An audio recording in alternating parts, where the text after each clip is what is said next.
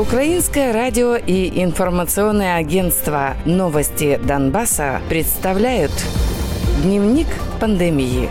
Донбасс. В воскресенье 25 октября в Украине выявили 5426 заболевших коронавирусом. Кроме того, 1029 человек выздоровели, а 73 умерли. За все время исследований в стране зарегистрировано 348 924 заболевших COVID-19. Из них 142 537 человек выздоровели, а 6464 умерли.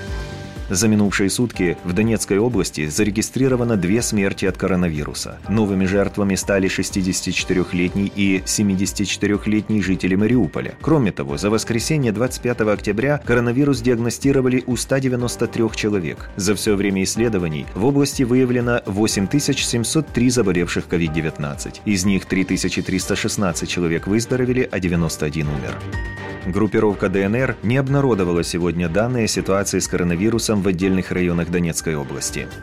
За прошедшие сутки в Луганской области зафиксировано 64 новых случая заболевания COVID-19. За все время исследований на подконтрольной Украине части Луганщины выявлено 3233 больных. Из них выздоровели 1063 человека, а умер 61. Так называемый Минздрав группировки ЛНР зарегистрировал еще три смерти, вызванных осложнением коронавируса. С начала пандемии так называемая ЛНР подтвердила 1456 заболевших COVID-19. Из них 71 человек умер, 1107 выздоровели. Власти Украины не публикуют данные по заболеваемости на неподконтрольной территории. Министр здравоохранения Максим Степанов заявил, что украинская вакцина от коронавируса может появиться через год после проведения всех необходимых исследований.